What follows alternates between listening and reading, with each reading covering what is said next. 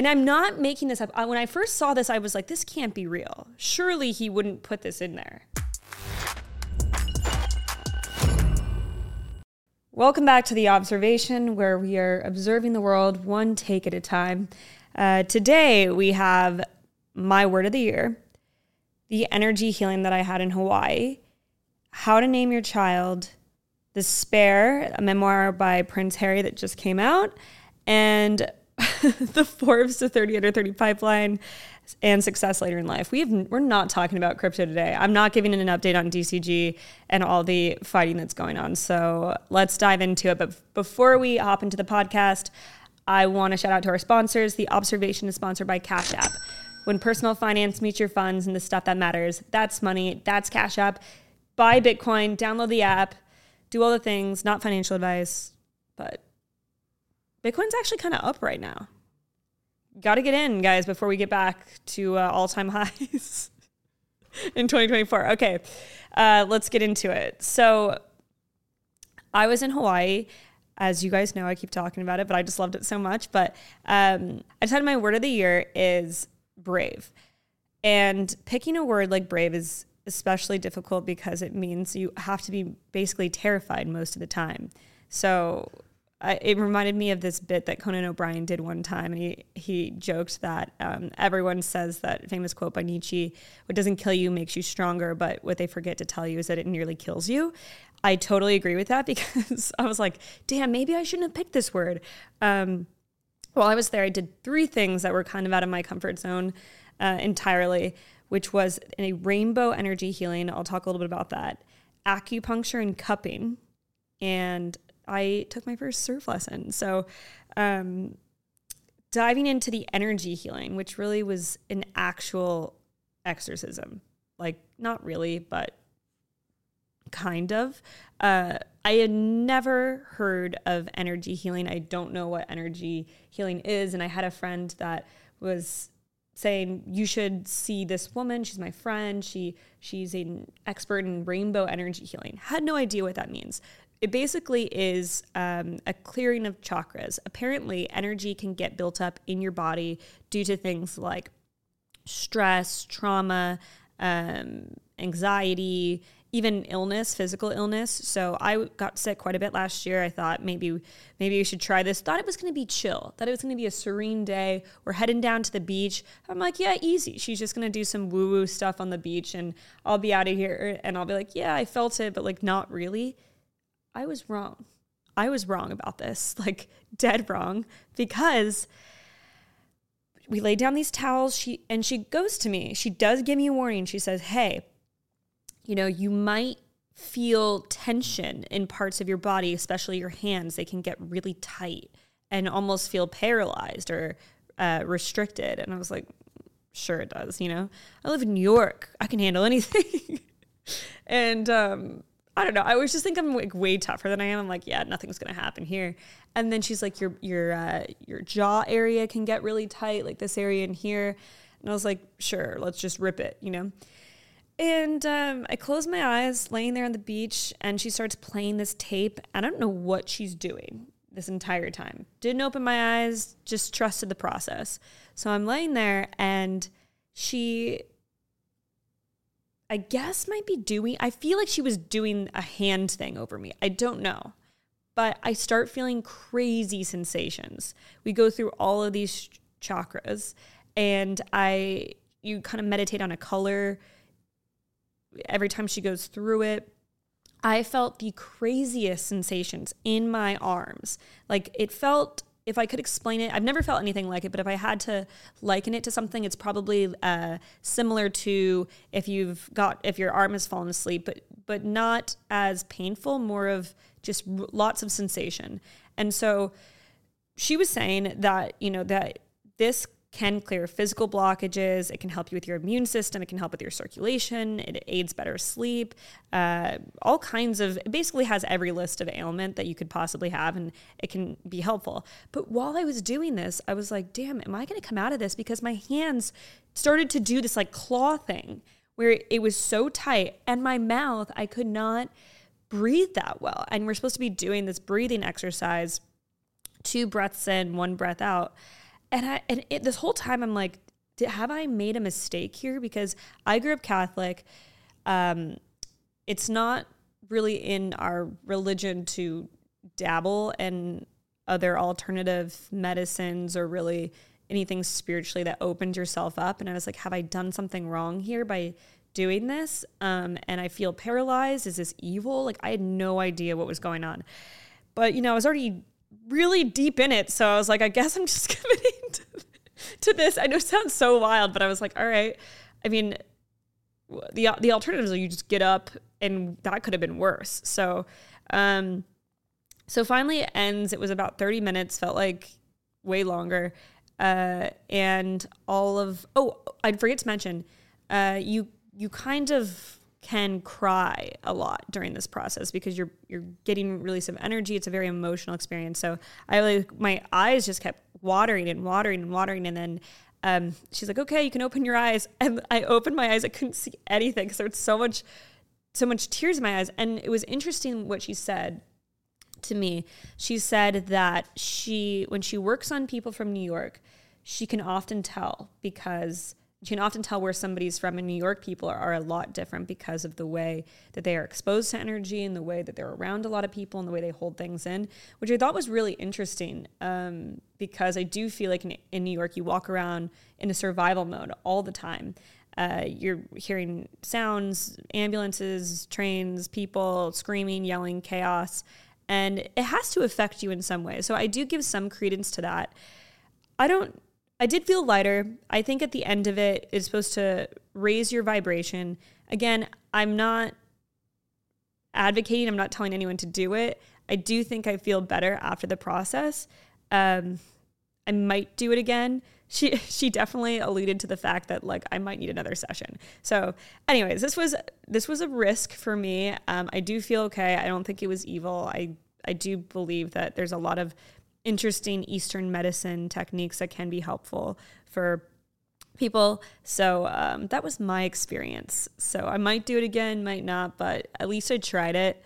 Um, but yeah, not my typical, not my typical move. I also tried acupuncture. Uh, if you're aware of acupuncture, you put needles in your body.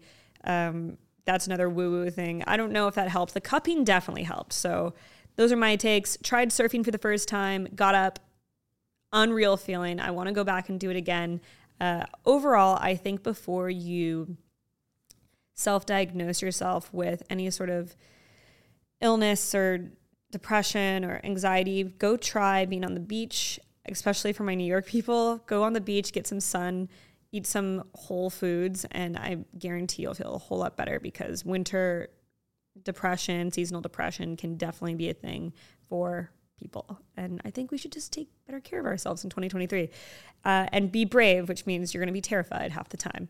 I was sitting on the beach watching a lot of surfing at Pipeline and Backdoor. By the way, so much credit to surfers. They are amazing and have the biggest balls I think I've ever seen of anyone. These waves in Hawaii, humongous, like 10 feet waves. And it's funny because when they describe waves, they'll say like, "Oh, that's one foot Hawaiian," which means it's like seven feet because the waves are so massive uh, compared to like a California wave. You know, they would be like, "Oh, they actually." It's actually accurate in California, but everyone uh, underestimates waves in Hawaii. So it was, it was really interesting. But these are basically the best surfers in the world that come to North Shore in Oahu, which is where I was at. And so I was thinking about some of the best athletes. And, and uh, I was thinking about Kelly Slater because he won a contest out there last year. And I was like, damn, Kelly Slater's name sounds like a surfer. Like, doesn't doesn't Kelly Slater sound like that guy fucking shreds? He's he he sounds Slater surf. It feels adjacent. But then I started thinking about it. I was like, there's a lot of athletes that also I feel like have this. Tom Brady, all American. Sounds like he plays football. Tiger Woods, Woods sounds like he golfs. Shaun White sounds like snowboarder. Tony Hawk sounds like he skateboards. It just sounds like the dude's out there. It, it fits. Um, Lance Armstrong, don't know if it sounds like a biker, but it sounds like you do something athletic. Um, Newt Gingrich sounds like you're a weird, grimy politician. Not no shade, just a Newt Gingrich. It sounds like you're kind of nerdy. I don't know what what it is about this, but I think that you can potentially project the future of your child by naming them something really sick, really interesting, really intellectual, uh, just something to think about. Prince Harry just released his memoir called The Spare. It's about 400 pages talking about his life and finally giving the world um, an insight into how he lived and how he grew up. And if you're familiar, he's the spare. He's the second child to Charles and Diana. And so if anything happens to William, he is or was going to be the next in line for the throne. Um, Harry kind of has been li- literally the redhead like stepchild um, in the British monarchy. And this book, while you know being really exciting for him to announce, it's he's taken tell all seriously. Like it is a memoir. He is telling everything in this book. I'm not kidding. Um, and so what he did say and what has been going around the internet recently is a story about his genitals. I don't know how to, how to intro this, but I'll read it to you um, so that you can also be as horrified as everyone else. Okay. And I'm not making this up. When I first saw this, I was like, this can't be real. Surely he wouldn't put this in there. Uh, so he talks about somehow his down there was oscillating between, and he really writes it out too, um, between extremely sensitive and borderline traumatized. Um, he said a friend recommended that he use Elizabeth Arden cream. And then he goes, then this is where it gets super Freudian and super weird. He says that his mom used to use that on her lips. And you want to put me, you want me to put that on my Todger. I just hate the British and their their words for things. Like they have so many slang words for genital parts. I don't really understand why, eh, eh, but it's always silly. What's a todger? Why do you guys call it things like that? Are there American words that we say that I'm not aware of that are bizarre? Because todger just sounds silly. It sounds like you're trying to make something sound better than it is, or you're trying to make it more proper. Just it is what it is. It's a dick, you know? Um, and then his friend said, It works, Harry, trust me. And he goes, I found a tube, and the minute I opened it, the smell transported me through time. I felt as if my mother was right there in the room. What? Then I took a smidge and applied it. Dot, dot, dot, down there. What? And this goes back to my main point that Harry and Meghan do not have friends that tell them no. You also think that one another would look at each other and say, "Babe, maybe we don't put that put that in there. Might be a little TMI." But no, Harry got the opportunity to write his own book and he used every goddamn page. He used every page, 400 pages. Um, I haven't read it yet. It literally just got to my doorstep today, but I've I've seen some pretty crazy stuff, not only between Harry um, and this weird Elizabeth Arden cream, but also his relationship with his brother Will and Kate. Um, apparently, Will and Kate were very upset that Meghan and Harry did not give Will and Kate Easter presents, which I just don't know how uppity you can be to to be upset at someone for not giving you an Easter present when you're like the most privileged people. And I am a big Kate stan. I love her style, love her fashion. Um, it's an it's an odd thing. And then apparently um, another revelation in the book that came out, and I watched TikTok on it, is that Kate doesn't didn't feel very close to Meghan in terms of talking about hormones and postpartum information. And Kate. Uh, asked for an apology from Meghan when Meghan said that Kate had baby brain. That's another term for uh, after you have a child, your brain can be a little bit foggy. It's common with women who have pregnancies. Um, and, and apparently, Kate didn't like that and said, We're not that close, Meghan. And even Will got into it and pointed a finger at Meghan and said it was rude. Meghan apologized. She didn't realize that she was kind of crossing a line, but it's interesting to me that you can't even talk about hormones with Will and Kate, and you got Prince Harry over here talking about his dick in an in a book. So we got a real wide spectrum, which just goes back to the point that you can literally be birthed by the same woman and raised by the same parents, but you can be entirely different in how you live your life. So um, the other thing that was interesting in the book was it feels like we knew Prince Harry and we thought Will and Harry were very close, but in fact, they actually didn't get along, and Will kind of didn't want Harry around him in school, as a lot of siblings kind of act that way. But it felt like their whole life they were pretty divided. Um, but we just see them together in so many pictures, and we saw so many pictures of them growing up. So it's really interesting, and I'm excited to read the book and, and give my own opinions on it. Um, but these clips have just come out, and they're they're pretty funny, um, pretty interesting. So the next kind of ridiculous story is. Forbes 30 under 30 just does it again. They just don't miss. Um, there was a Forbes 30 under 30 recipient by the name of Charlie Javice. She was a founder of a company called Frank. Well, it was reported that our Forbes 30 under 30 recipient uh, used millions of fake customers to dupe an acquisition. Just totally lied about it. Um, and it wasn't a small lie; it was like a massive difference here. Um, I think it's so funny, funny.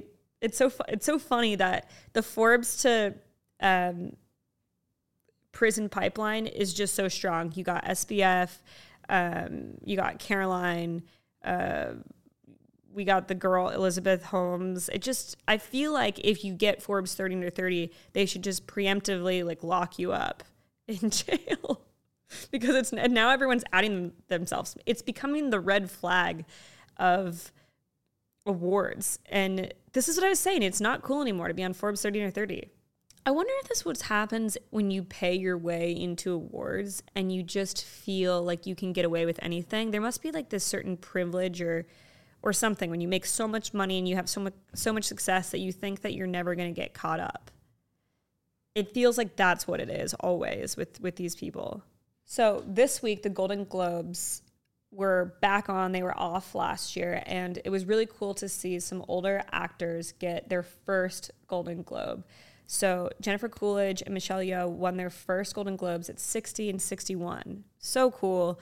Um, Jennifer Coolidge is having such a moment right now. I feel like she's like the darling of Hollywood, and she's just so hilarious. And I loved her in White Lotus. It feels like she's always been in Hollywood, but people didn't really pay her the attention or time and because she's kind of uh, typecasted in these funny characters. And she plays pretty much the same character in every role but she does a great job at it. And it's just really cool to see people uh, acknowledged and recognized later in life because i think sometimes like these forbes 30 under 30 awards people feel like you cap off at 30 these women had another 30 years of working before they were ever awarded anything. And i think that's something to strive to in your careers that you're not just um, you know a combined effort of only 30 years of your life. You have a full life to live and keep going towards your dreams and working on projects that really inspire you. If that's an art like acting or if it's a company or uh, anything worthwhile you just got to keep at it. As long as you're enjoying what you're doing it's beautiful to see that the world then eventually can recognize your your efforts. So super cool, super inspiring to see, and really happy for both of them um, winning this award. So cool to see. Um, all right, thanks for tuning into the Aubservation, and we'll be back next time. Good luck and Godspeed.